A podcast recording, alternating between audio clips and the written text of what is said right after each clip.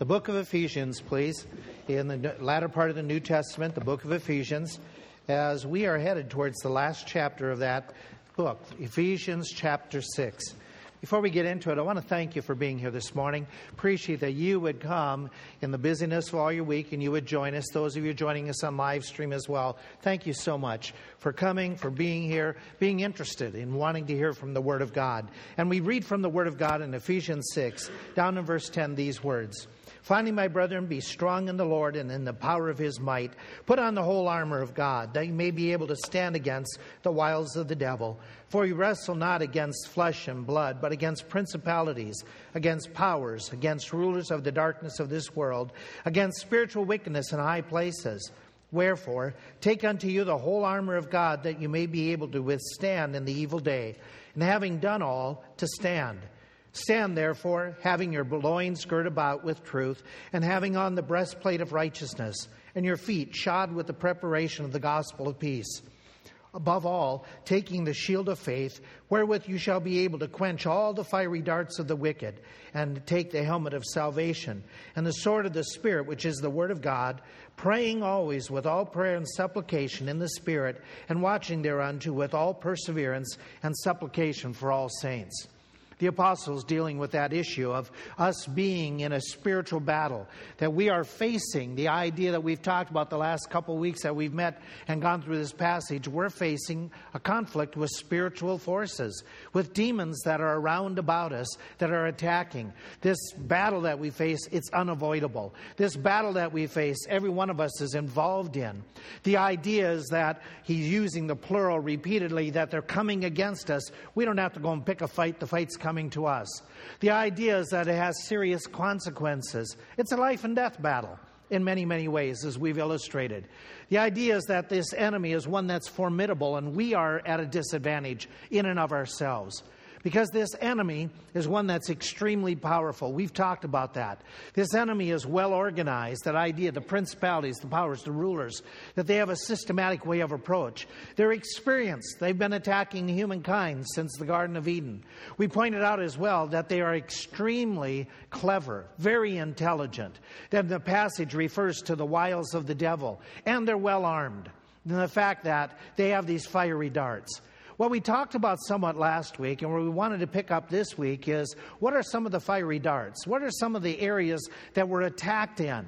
Before we delve into the passage about the panoply and how we're supposed to defend, let's make sure that we're aware of what areas that we might be attacked. Last week we talked about persecutions. We talked as well about false doctrines and then the idea of religious imposters. We talked as well about occultic practices that could come and persuade people to go away from the Word of God. We talked about murder because he was the murderer from the beginning, Jesus said. Satan uses that crime, violence, things of that sort to attack. We focused last week in Genesis chapter 3, where Satan, in that very first attack, he created doubt and then denied the word of God. And also, within Eve's own heart, created disappointment, where all of a sudden he got her thinking about that one tree that she didn't have. She forgot all about all the provisions that God has made, and she focused on that one thing. And we talked about how that frequently comes in our lives. I want to build up a little bit this week and deal with some other texts that we're going to jump to. Some I'm just going to put up here. But there's another way that he attacks, and one is pride. I remember hearing the story that Ronald Reagan years ago told about himself that he said that when he went down to Mexico one time representing the United States, he was asked to give a speech. There he was amidst of other speakers. It was his turn to get up, so he got up and he gave a speech. He said there was a little enthusiastic response, hardly any. And then when he got done, on top of it, it was just very sporadic applause. And he was kind of confounded about that. Didn't understand why people weren't more engaged in the speech and it fit the scene so well. And he sat down, and then the next speaker got up. He, the next speaker spoke f- totally in Spanish. Ronald Reagan had no idea what the guy was saying, but the crowd started responding and clapping in the middle of statements. And they were very energetic, and he thought, well, I don't know what he's saying, but I'm going to just be like the crowd. So as the man was speaking, he started doing this, sitting back here, smiling and giving, giving different types of gestures, like I'm all for what the guy was saying. Finally, the ambassador leaned over and said, I wouldn't do that if I were you. He said, Why not? He's interpreting your speech. He's saying exactly what you said. You know, it's easy to all of a sudden get caught up in the moment, and Reagan used it as a, as a funny story. Be careful about getting caught up with yourself. Well, in the Word of God, we find out that Satan got caught up with himself. We tie, read in Isaiah and we read in Ezekiel where there's pictures, King of Tyre and other titles given to this character who is personifying Satan.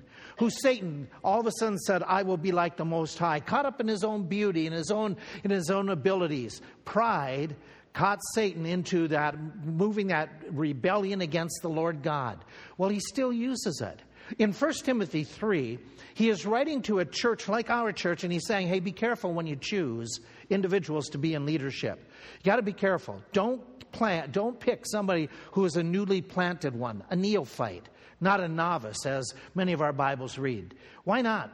He says, because it is easy for a novice to get full of himself, to get lifted up with pride. And then he says that way he's going to fall into the condemnation or the same path that the devil took. Boy, that happens so easy. So many times we're caught, we're caught up with our own name, our own recognition. So many times we're caught up with people acknowledging us and, and giving us what honor we think has come to us. I remember reading a story about the Cunard shipping lines. That years ago, when they had built what we know as the Queen Mary, when they built that ship and they were looking to name it, they decided to name it after one of the royals.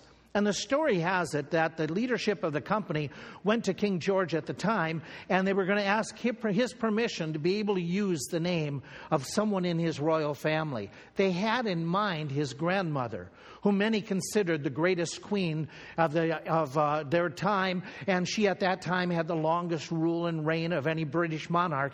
So they came and they didn't identify her, they just say, We want to name the ship after the greatest queen of Britain that Britain has ever had. Well, King George responded immediately and said this My wife, Queen Mary, will appreciate the honor you're showing to her. He just assumed it was about him and his family, it was about him and his wife. It is easy for us to do the same thing to say, Hey, it's about me. Make sure you look at me. Make sure that everybody sees me. Be careful of pride. Be careful as well of discouragement. This was preached last Sunday night by Pastor Art in a series on 1 Peter that he's been going through. In chapter 5, he brought up this verse. So I don't want to elaborate upon it, but remember that whole passage about beware because the enemy is going about seeking whom he may devour. Remember, as was pointed out last week, that Satan attacks, he seeks after, and usually he uses discouragement. The verses before, the verses after are dealing with suffering and afflictions and problems and cares and difficulties.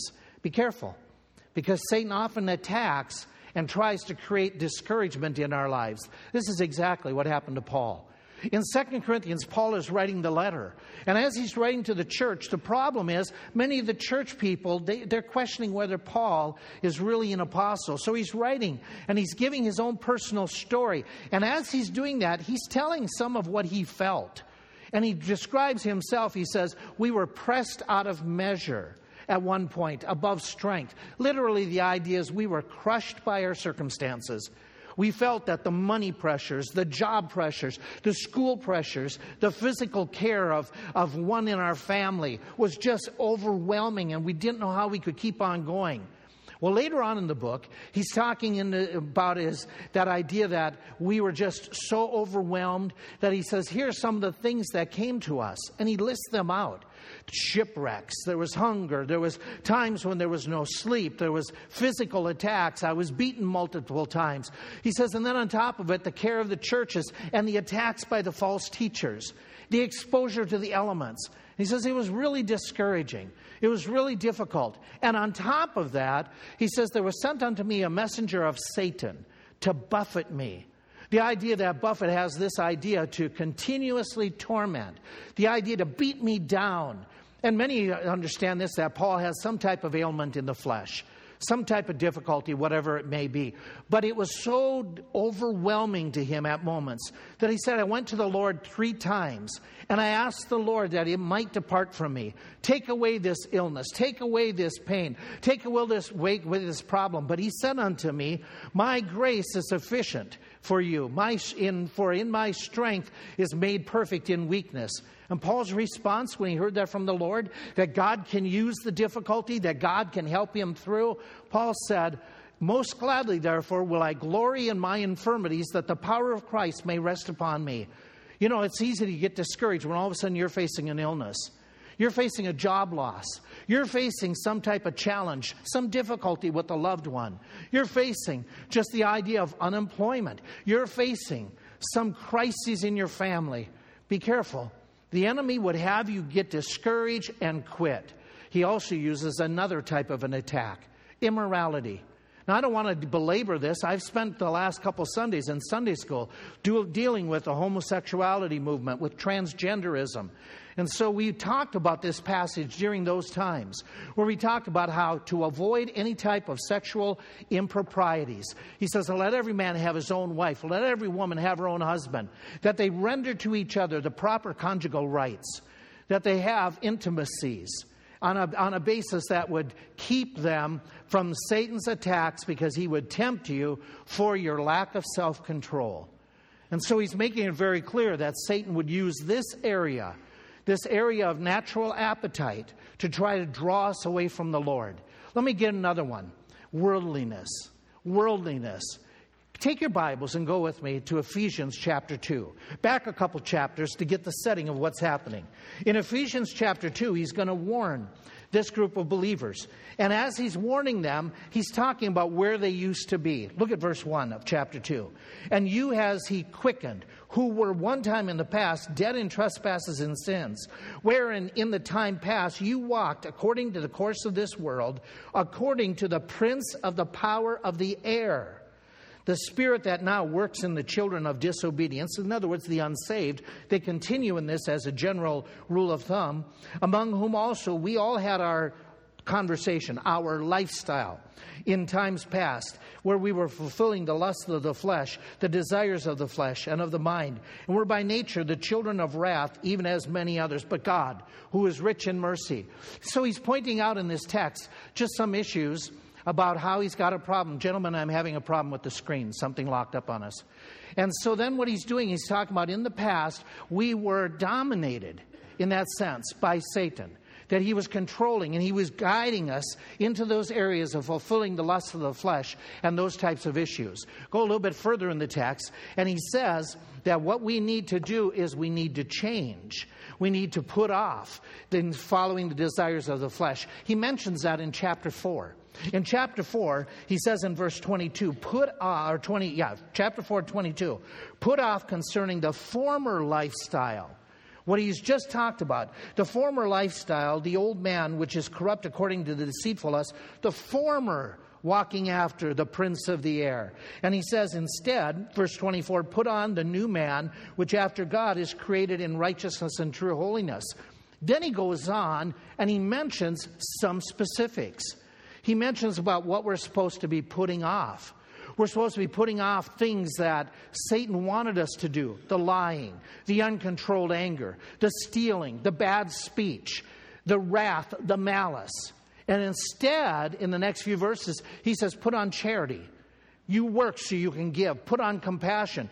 Put on a good work ethic. Put on putting off the anger and putting on graciousness. He talks about how in our speech we're to put on good words, having kindness, forgiving one another, complimenting one another. Get rid of this past lifestyle that was worldly and you change in your lifestyle, in the way you act, the way you walk, the way you talk, and how you conduct yourself. And be careful you don't have a sloppy testimony. The reason I say that Satan uses this is back again in that passage talking about leadership in the church, but also applies to all. He says in this passage, he says, that the man that you're choosing for a church leader, he's to have a good report of them that are without. What's a good report? What's a good report? Okay, it's the idea of reputation, testimony. Okay, what he's known about. Who are the people that are the without? Okay, he's talking about the people in the community. He's talking about people outside of the body of Christ. Talking about individuals that, that know the person. Now, let me ask you a question. What might that be? What might You, are saying, okay, we want to pick somebody to be the pastor. He has to have a good report of them that are without. What kind of things might that include? Okay, should be compassionate. What else? Be honest, have a testimony amongst his neighbors of honesty. Anything else? Okay, good speech. Anything else? A work ethic. Okay. What's that? Knowledge. Okay. So what he's talking about is just those simple things that the world would look at. The world would say, hey, listen, this guy is somebody that we would consider, hey, following, somebody who pays their bills, somebody who's a decent neighbor, somebody who has a good work ethic at work, that the fellow employees, that he's consistent in lifestyle. And he goes on in the passage and he answers this question Why should we check a guy's reputation? He makes this comment lest he fall into the reproach, that is, the accusations that stick, the reproach, the justifiable criticisms, and the snare of the devil. What he's talking about is that the, the outsiders might criticize the church. Does it stick? They might criticize the Christ because this guy is preaching Christ, but look at how he lives. And so he's saying he's got to have a good testimony, not a sloppy testimony in the community. So that even those people who are the neighbors, that they would have a, a regard for this individual as somebody who's consistent.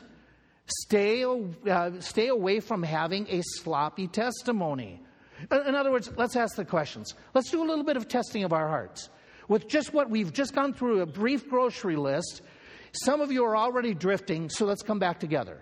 Let's ask ourselves this question How are you doing when it comes to purity? When it comes to sexual purity, in what you look at, in how you conduct yourselves? Satan would have you get caught up in doing things that are wrong fornication, any type of immorality. The word is porneia. You know what word we get from that? Pornography.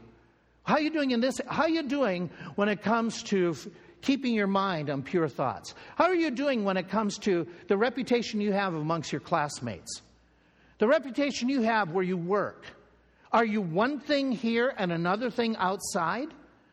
What, what about this idea? Do, do people look at and say, hey, listen, he isn't walking after the lifestyle of the prince of the air, his speech is different. He or she talks in such a way that, that what they do is they have a good attitude of respect towards those in authority. Oh, that, that person, they at work, they have a good work ethic. They're not lazy. They've put off that type of lifestyle. They've put on the idea of working decent. What type of jokes do they laugh at? Uh, that, yeah, don't tell it to so and so. He doesn't think those types of jokes are funny. What, what type of reputation do you have when you play sports? The one that gets quickly angry, over competitive, dissing the other people? What about self control? What about this area of when the movies you talk about, the movies you watch? Are they one that, that would cause somebody to go, You, a believer? You watch that? What about when it comes to you being careful with your testimony of how you act, how you walk, how you talk, how you drive? Be careful. Satan would have you to get sloppy, to let down your guard, because all of a sudden there's that slippery slope. So, Satan, in his cleverness, he attacks in all these areas, but there's another one he attacks it's hypocrisy. Hypocrisy flooded the very early church. We often talk and we say, man, that early church, that was a fantastic church. First message they gave 3,000 got saved. Yes, good. And then they were just so, everybody was so dedicated and there was no problems, but there was some things that happened. Satan got into the back door. And Satan got very active right in the middle of the church. Right in the middle of doing something good. You see what happens in Acts chapter 5 is there's a need. Some people all of a sudden need some assistance. And it's being made known that some of the believers, they lost their jobs because of their faith. Some of the believers, they, they, they just aren't able to produce the, the garden that they had hoped. And so we have some of the widows that, because of their faith, their family is no longer caring for them. We got to help one another out. And so some of the people within the church body, they decided that they would go the extra mile and they started selling some of their goods, their household goods, so they'd have money to be able to bring to the church service and distribute to the people in need. Really good. Something commendable. something that Jesus says was right, as long as you don't do your alms for display, don't do your, your charitable giving, which is a good thing. He says, just don't do it so others see you, as he mentioned in Matthew 6. Well, all of a sudden, within this church, people are getting on board and they're helping and they're being generous. And it talks about how nobody had a great need because they were sharing and they were meeting one another's needs. But there was a couple in the church that they saw that this was a good thing. And isn't it interesting how Satan can attack the good things? How Satan can distort the really good stuff. And so he comes in and he sees people giving and he puts it within the heart of one of the couples there in the church. We want to do this too. We want to give. And what happened as the story unfolds, Ananias and Sapphira, they had a piece of property. So they did what Joe, but Barnabas, Joseph, and others were doing. They sold the property, which was fine. They could sell it, they could keep it. There was nobody compelling them to forcing them to sell the property and give the money to the church. But they sold the property. They could have kept the money, but what they did is they took part of it and they kept it aside for themselves and they brought another part of it to the church. And they presented to the church body we sold our property and this is all we got.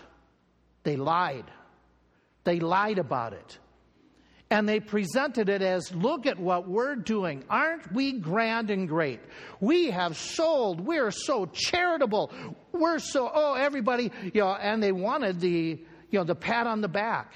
When Ananias comes in, uh, Peter confronts him and he makes this comment to him when he challenges him and he's, oops, I wanted too far. Ananias, why has Satan filled your heart to lie? To lie to the Holy Ghost. And God disciplined him. He dropped down dead. His wife comes in, and Peter asks, Is it really true what you guys said? Is this all the monies? And she drops down dead because she lied as well. And Peter makes it very clear you could, have, you could have kept it. You could have kept it all. That's not the point. The point wasn't the money, the point was how you presented yourself. The point isn't, you know, exactly what we give, it's do we brag on it? Do, do we falsely present ourselves as great prayer warriors, as charitable people, as Bible scholars? Do we falsely present ourselves as witnesses, as people who are so compassionate but then we go out and we slay one another with our words. The hypocrisy is something that Satan would have this room engage in time and time again to sing about, take my life and let it be. But in the heart, take my wife and let me be. God doesn't want your hypocrisy. God wants your genuineness. Satan would have you focus on yourself and so you have to ask yourself, where am I? Do I pray the way that I present myself? Do I read my Bible like you seem to want to have others think? Are you serious about serving and following the Lord? Where is your heart when it comes to pleasing the Lord? Or is it all about just impressing other people? Satan's clever. Satan's so clever. He wants to get you to love everybody here but walk out the door and slay them. That's because one of the greatest tools that Satan uses is division. Division within the body of Christ. You know, there are multiple texts that talk about it. Second Corinthians, Paul is writing to the believers in that church, and he's warning them, and he tells them, hey, listen, you have got to forgive somebody who has repented of their sin. You, you challenged him as a congregation you did some type of some type of public uh, challenge to him. He repented but some of you refuse to talk to him. Some of you will have nothing to do with him. And he says hey listen you got to forgive and comfort him lest he be swallowed up with sorrow lest satan should get an advantage of us. Makes it clear. Satan will use this divisiveness in the church. He will use a lack of fellowship a lack of forgiveness a lack of unity within the body of Christ. That's not the only text that he talks about. He talks about it in 1 Timothy 5. In this passage, he's talking about caring for the widows. He's talking about those who need some type of assistance. And he's giving limitations there. And he's saying, don't take into the number of the widows certain aspects, and he gives qualifications for where you're going to assist them with financial uh, accommodations to help meet their needs.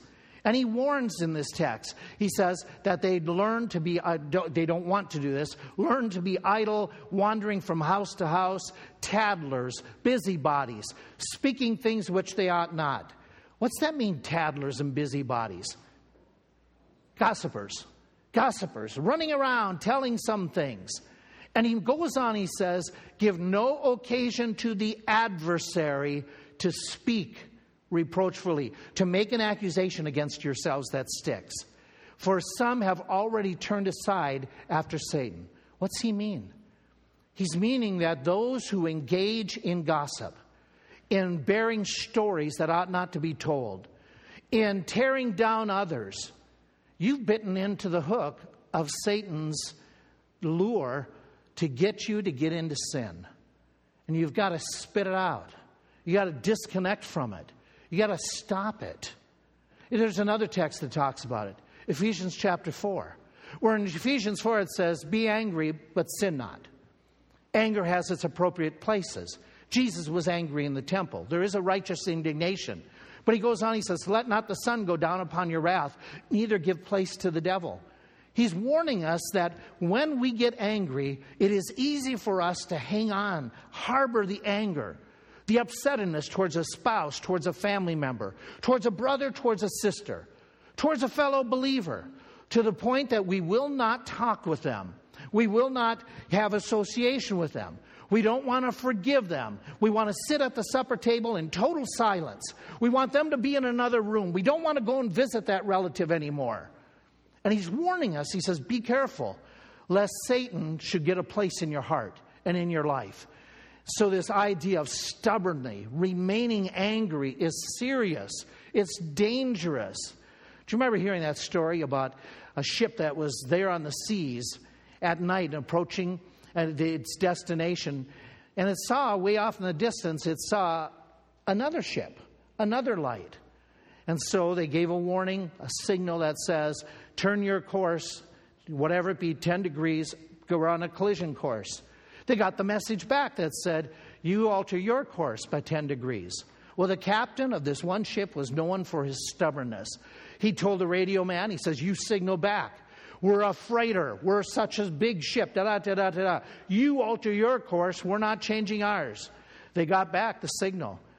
Don't care how big you are. You alter your course. The captain said, Signal back to them that the captain of this ship has 25 years' experience. They better alter their course. They got a signal back. With all respect, sir, we're a lighthouse. You change your course. Okay. Many here can simply fall into being like the captain of that ship. I am going to stubbornly hang on to some hurt, to some anger, to something, and I don't want to alter my course. You're headed for trouble. And the person you're going to hurt is yourself. You need to not fall into Satan's, Satan's traps of hanging on to bitterness and anger. He also warns us in James. In James, he talks about how there's certain types of wisdom. And he talks about one that he says, hey, listen, if you have bitter envying and strife in your hearts, don't glory about this. Don't brag that you're upset with somebody. Don't make it a tale that you share with others, that you can tear down an individual. Lie not against the truth. Don't exaggerate the situation. Don't continue talking and, and talking about that person and not giving the full story. He says, wait, wait a minute. This is not wisdom that descends from above. This is earthly, unspiritual, and devilish. Literally from hell. He says, you got to get rid of that. You got to be careful. You know, Satan loves to get us to assume the worst about one another. To just assume that others, they, they don't respect me the way that they should. They don't appreciate me the way that they should. They don't keep their word the way that they should. This is exactly what happened when Paul is communicating with the Thessalonians. He has written them in the past, he says, I'm going to come to you. I'm going to make a visit to you. But up to this point where he writes this letter, he hasn't been able to get there again. And so some of the people in the church are sharing with others Paul really doesn't care about us. Paul is selfish. Paul's lazy. If Paul was a real man of God, he would show up at our doorstep and pay us this visit. He'd be here at our church. He said he was going to try to get there, but he still hasn't come after a couple years. And Paul writes, and he says these words Because we wanted to come to you, I, again and again, I genuinely want to get there. I'm trying to get there. But he says, Satan hindered us. You, you'll understand this idea. It means to put a pothole in the road. He's broken up the way. Satan has put obstacles in front of Paul that Paul can't get there. It's not that Paul doesn't care, it's just that he can't get there. But what's happening in the church? They're assuming the worst about Paul. They're saying Paul didn't care. Paul, Paul, Paul forgot about us. How selfish of Paul. Does that ever happen today? Does it ever happen that we assume somebody didn't answer my text? Surely they are going to hell. They didn't pay me the attention I deserve. Somebody said that they were going to stop by and drop something off, and they haven't stopped by. Some, of their heinous. How awful. And we start criticizing and saying things, but we don't know the full story. We don't know what's going on. And we assume the worst. That's wrong. That can be devilish. Be careful of those things. I, I have to ask my question, uh, my, myself this question. After looking at all these passages, why is Satan so busy in this one area that comes, comes up multiple times in the New Testament? Why is he so busy trying to divide us? Trying to get us angry with one another, get us critical of one another over things that aren't, aren't possibly real, that have nothing to do with morality or doctrine. Why would he divide us this way? Why would he get us to talk about one another and criticize how we raise kids or how we don't raise the kids or what we wear or what we drive and, and get all upset over those things? Why would he do that? Because. Because when you look in the New Testament, unity within the church is a hardcore principle. Over 30 times it becomes a topic in the New Testament in the epistles alone. The idea of one another, the idea of being of one mind. Repeatedly, under the inspiration of Scripture, we're to have a unity amongst ourselves, a camaraderie in service, working together, not against each other, but working together to get the gospel out. Oh, and Satan would love to disrupt, to get us focused on the inside so we forget the outside. Jesus made it a matter of his own prayer life.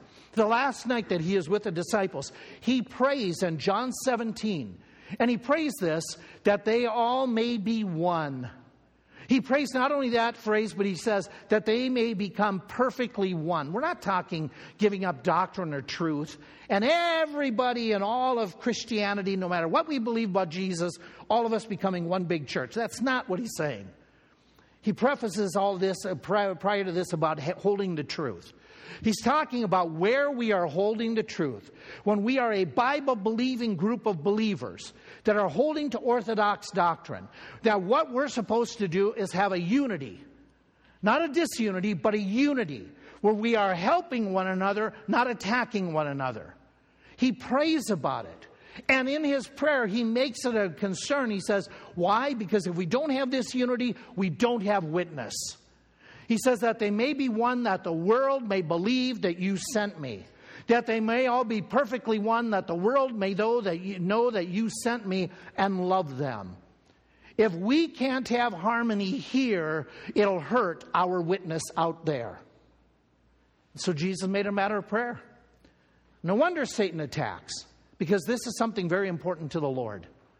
So Satan would attack in this area, and I've got to stop and say, okay, what about me?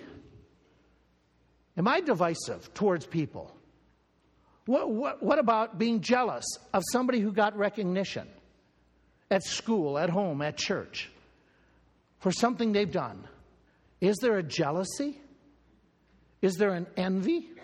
It, what about critical about the way others are serving the Lord? They don't do it the same way you would. So instead of you just continuing doing your service, you're criticizing the way they would do it. it has nothing to do with doctrine, it's just they would do it different. Oh, what about this area? You refuse to let go of some hurt.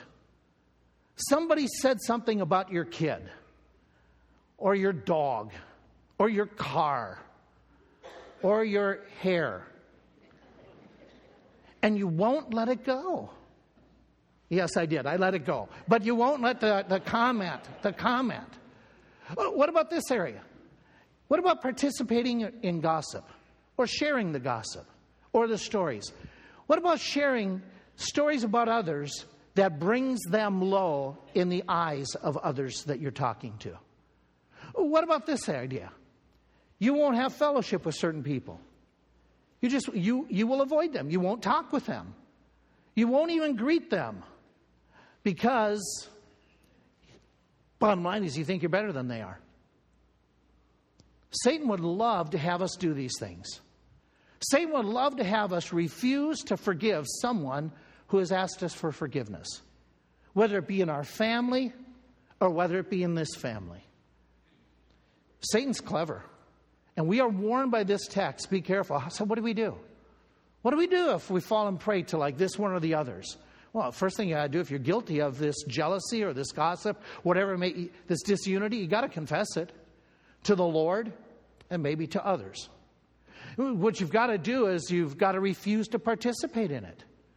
What, what you've got to do is counter it. Okay? If you're struggling with somebody, Eh, eh, I'll invite it this way. If you struggle with me, join the crowd. If you struggle with me, Pray for me. Pray for me. Pray that I would grow. I could use all the prayer that's possible so I would grow up and stop being dumb. If you struggle with somebody, instead of being critical, lift them up before the Lord. In fact, why don't you pray for others on a regular basis within the body? Sure, prayer unites us, surely like nothing else does.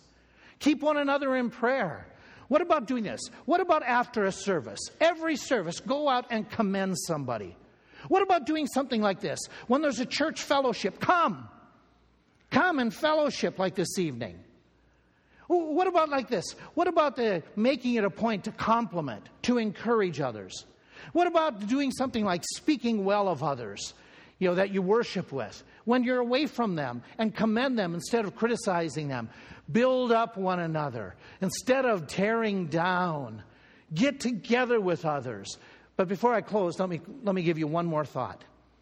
There is another area of attack, and these aren't the only ones, but these are several. There's another fiery dart that Satan would cast at a group this size. It's called lack of assurance. The reason I say that is this when Paul, uh, John is writing the letters of the New Testament, he wrote the Gospel of John. He wrote as well the book of Revelation, 1st, 2nd, 3rd John. In some of that, John has a tendency to use certain words repeatedly. Disciple is one of his frequent words. Love is very, very much part of John's uh, language. And then there's another one, K N O W. No. He uses a lot, a lot more than some of the others. And so when he's writing, he's writing at a time where there's false teachers that are infiltrating the church and they're trying to mix people up. Well, one of the false teachings that is being promoted is telling them to trust in the wrong thing. Trust in Jesus plus, or trust in the teacher and listen to the teacher only and don't examine for yourself. And some of the teachers are doing this. You don't need a Bible, you got me, I'm your Bible, just do whatever I say. And so these false teachers were, they were getting involved in the church. And John is writing and he's talking about you got to trust in the right thing. You got to know where your faith is and warning them. And it's so easy. It's so easy. People get caught up in trusting in the wrong thing. They trust in baptism, or they trust in their parents, or they trust in their citizenship, or they trust in going to church to get them to heaven. You got to be, you got to make sure you're trusting in the right thing. I was reading a story this past week about two Kentucky uh, horse breeders that they were in competition, their two farms, against one another. and they would have races wherever they could that they would compete against one another and whoever else was there. But these two were the top, the top two, you know, horse farms in the region of Kentucky. And the one just says, I'm going to get the better of the other guy. I'm just, I'm going to beat him this year. So he hired a professional jockey. And so they came to the big day of the race, and he's telling his professional jockey, You just get out there, you take whatever, do whatever it takes, you make sure you win. These, the race starts, and it isn't long before the, far, the horses from these two farms, they're way ahead of everybody else. Everybody else is in the dust, but those two horses are neck to neck. And when they're coming around the final curve, they collide with one another purposely. There's a collision, and both horses go down. The jockeys fall, the riders fall off, including the jockey. That one jockey, knowing how much his owner wanted him to win, he got up, jumped on the horse, and raced to the finish line and won. He thought, ah, yes, we won, we won, we won. And then the owner came up, and the owner was blowing steam. He was so mad. And the jockey looked at him and said, Well, I crossed the finish line first. We won. On the wrong horse. Yeah. There are people, there are people who are jumping on anything nearby that may kind of look like it, but it's the wrong horse. I don't mean to be disrespectful. You got to make sure your faith is in the right person, that you're riding Christ and not something or someone else. Christ is the way, the truth, and the life. No man comes unto the Father but by Him. You need Jesus to save you. You don't need this church. You don't need these people. You don't need this preacher. You don't need baptism. You need Jesus. He alone saves. He alone. Well, so he's writing about this, and he's in the epistle, he's making very clear, in 1 John in particular, that there is only one. There's one that gets us to heaven, one way of propitiation, that is forgiveness of sins. And as he goes on in this epistle, he talks about the false teachers, the antichrists, who are giving the false message. And John has to refute them because some of them are saying you can't know for sure you're on your way to heaven. You just got to wait. Just hang on, and when you get there, maybe you'll make it. So he writes these words These things have I written unto you that believe on the name of the Son of God, that you may know that you have eternal life. And in the epistle, he uses that word know some half a uh, over uh, almost two dozen times. He uses that idea of no, no, no, no, no, writing to believers in a church saying, here's how you can know that you have eternal life. Here's the signs of it. The point being, you can know. You can know. You can know for sure you're on your way to heaven. But Satan would have you doubt. Satan would have you sit here and say, Well, I hope so. I think so. I don't know about you. I struggled for two and, two and a half years when I first got saved. And I, I, I, I was saved today, and then I'd blow it tomorrow, and I'd be, Am I still saved? Am I still saved? What a horrible existence of not having that confidence you're on your way to heaven. Don't let Satan keep you in that spot.